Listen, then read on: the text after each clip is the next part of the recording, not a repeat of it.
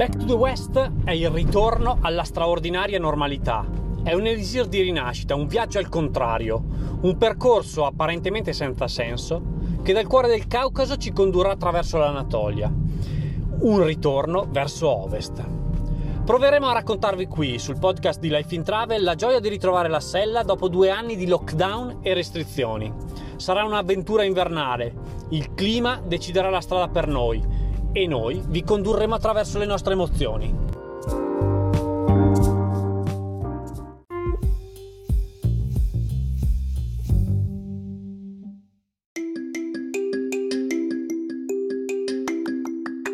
Buongiorno cicloviaggiatrici e cicloviaggiatori e ben trovati a un'altra puntata di Back to the West, il racconto del nostro viaggio a ritroso dall'Asia all'Europa.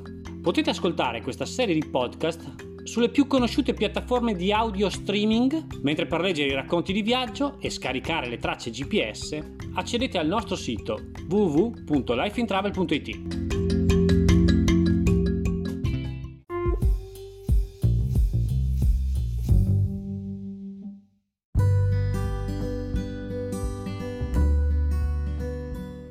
Tbilisi è ormai alle spalle. Dopo una settimana di riposo, visita della città e lavoro, risaliamo in sella alle nostre case a due ruote per affrontare il Lesser Caucasus. Caucaso minore solo di nome, perché in quanto a panorami e valichi in quota non ha nulla da invidiare al fratello più grande.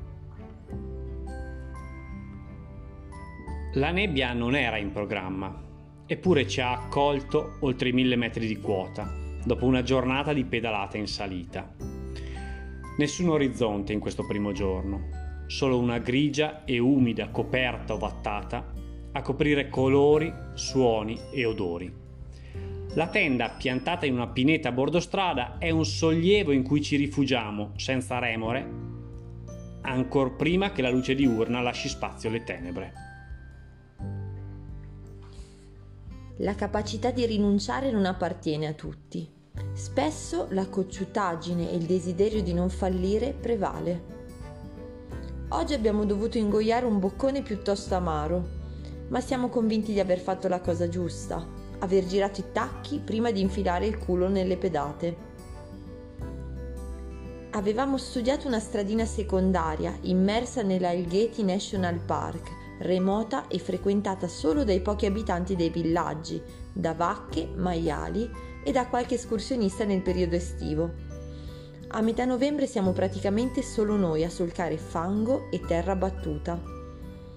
I primi chilometri di avvicinamento sono un saliscendi divertente sulle sponde del fiume Algheti, poi si devia verso un paio di paeselli dai nomi impronunciabili e dalle case fatiscenti. La strada si impenna e le piogge dei mesi scorsi hanno creato solchi che ci costringono a scendere e risalire in sella più volte. Spingiamo sui tratti più impervi, due ore per fare sette chilometri. E questo è il tratto più pedalabile fino all'ultimo villaggio. Ci sediamo, studiamo l'altimetria e il meteo. Entrambi non ci sono favorevoli. Mancano solo 6 km, ma troppo dislivello. In serata dovrebbe arrivare la neve e nei prossimi giorni ci sono strade a 2200 metri da valicare. La scelta più difficile, ma anche la più logica, è quella di tornare sui nostri passi. Ci guardiamo negli occhi e forse, per la prima volta in dieci anni di viaggi insieme, siamo d'accordo. Si torna a Manglisi. Arriviamo in paese alle 3 di pomeriggio. Abbiamo perso una giornata? chiede Vero. No, assolutamente. È stata una pedalata magnifica in un ambiente selvaggio e remoto. Aver dovuto rifare a ritroso il percorso dell'andata ha solo aggiunto chilometri di magia al nostro viaggio. C'è poi il lieto fine che merita questa giornata. Ridiscesi e risaliti su asfalto, alla sera abbiamo trovato un localino disperso nel mezzo del Caucaso minore. Gheorghe ci ha servito prima un ottimo cacciapuri e poi invitato a fermarci sotto la sua veranda per la notte. Prima di andare via ci ha portato una mezza caraffa di ciacia fatta in casa, una fetta enorme di formaggio, del pane, frutta e verdura. Tutto per senso di ospitalità, verso due folli che hanno deciso di viaggiare in bici con un cane in un carrello, d'autunno e in montagna. Magie del viaggio. Vento. Per qualcuno è portatore di risposte, per altri delizia senza forma. Per noi ciclisti è quasi sempre indice di rogne all'orizzonte. Puntuale come il canto del gallo all'alba, si è alzato nei giorni in cui noi siamo saliti di quota verso le lande brulle e aperte del Caucaso minore. Non una roccia dietro cui ripararci, non un albero con cui proteggerci dalle sue sferzate. E lui che soffia rigorosamente in faccia.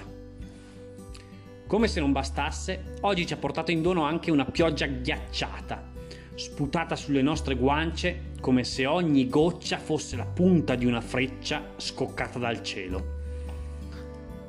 Le nostre smorfie mentre avanzavamo sotto il sole, sì perché per una presa in giro del destino sopra di noi il cielo era azzurro, devono essere sembrate una brutta copia dei mamutones sardi o dei krampus sudtirolesi.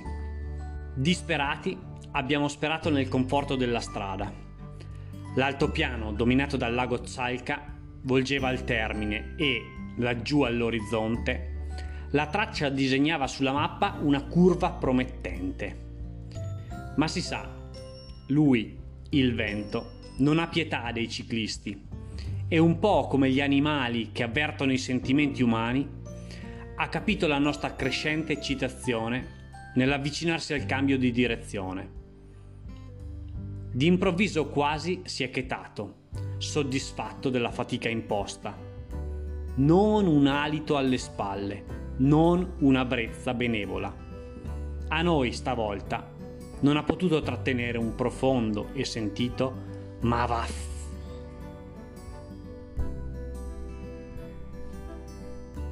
Due occhi vivaci e curiosi seguivano i nostri movimenti da dietro una finestra azzurra. Sembravano sorriderci, pochi secondi e si palesò in tutto il suo metro e dieci centimetri. Il bimbo aveva pelle chiara, lentiggini vistose e capelli carota. Mi chiese se avesse parenti irlandesi. Il tempo di un fugace hello e scomparve velocemente dietro una porta dalla vernice scrostata. Il minuscolo villaggio di Akali Kulugmo, con le sue numerose case ormai abbandonate da anni, è il primo che incontriamo sulla sterrata che costeggia il lago Paravani, un bacino di origine vulcanica a 2075 metri. Il paesaggio, punteggiato da corni perfetti, arido e ingiallito, mi ricorda quello delle steppe mongole, ma in realtà ci troviamo nel Caucaso minore, a pochi chilometri dal confine con l'Anatolia turca.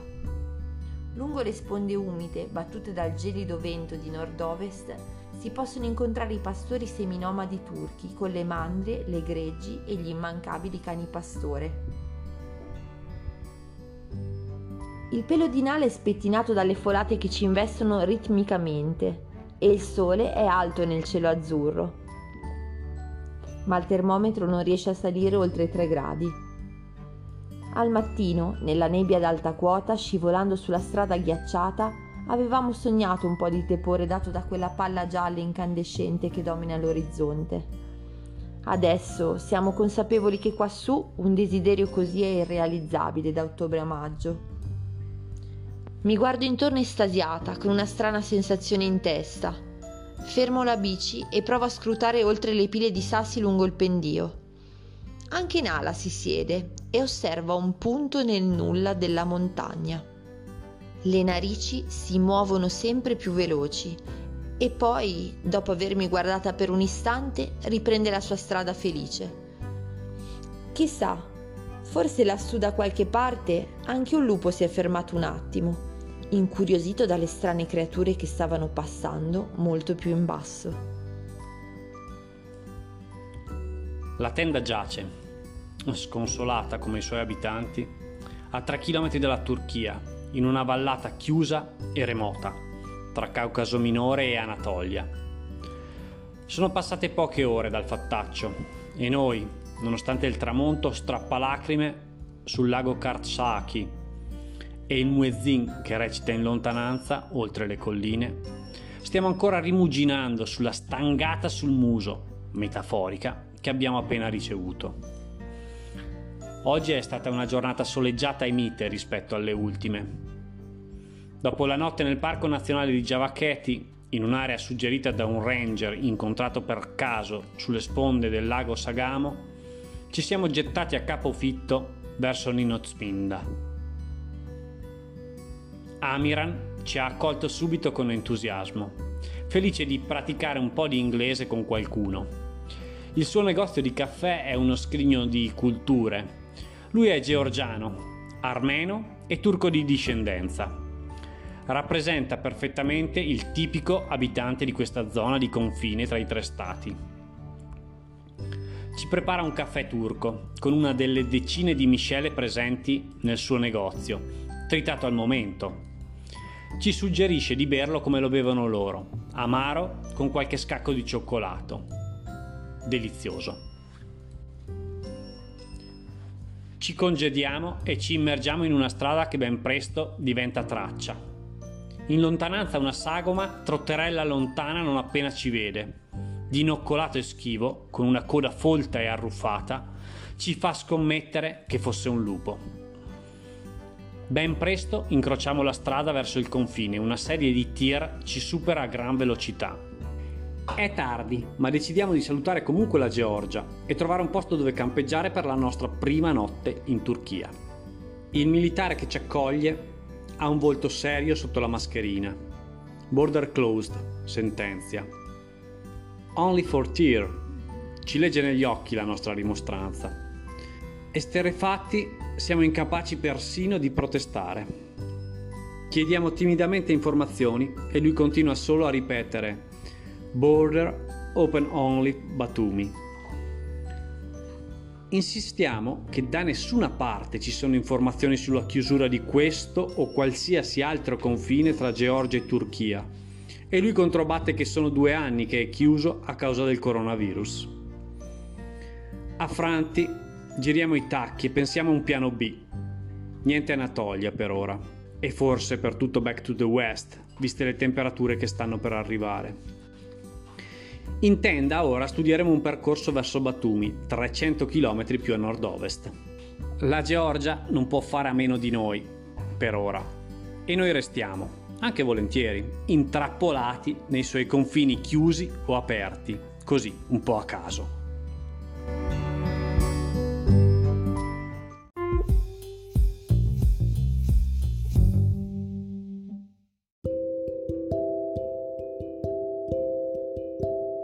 Questo racconto è tratto dal diario di viaggio di Back to the West, un viaggio in bici a ritroso dall'Asia all'Europa.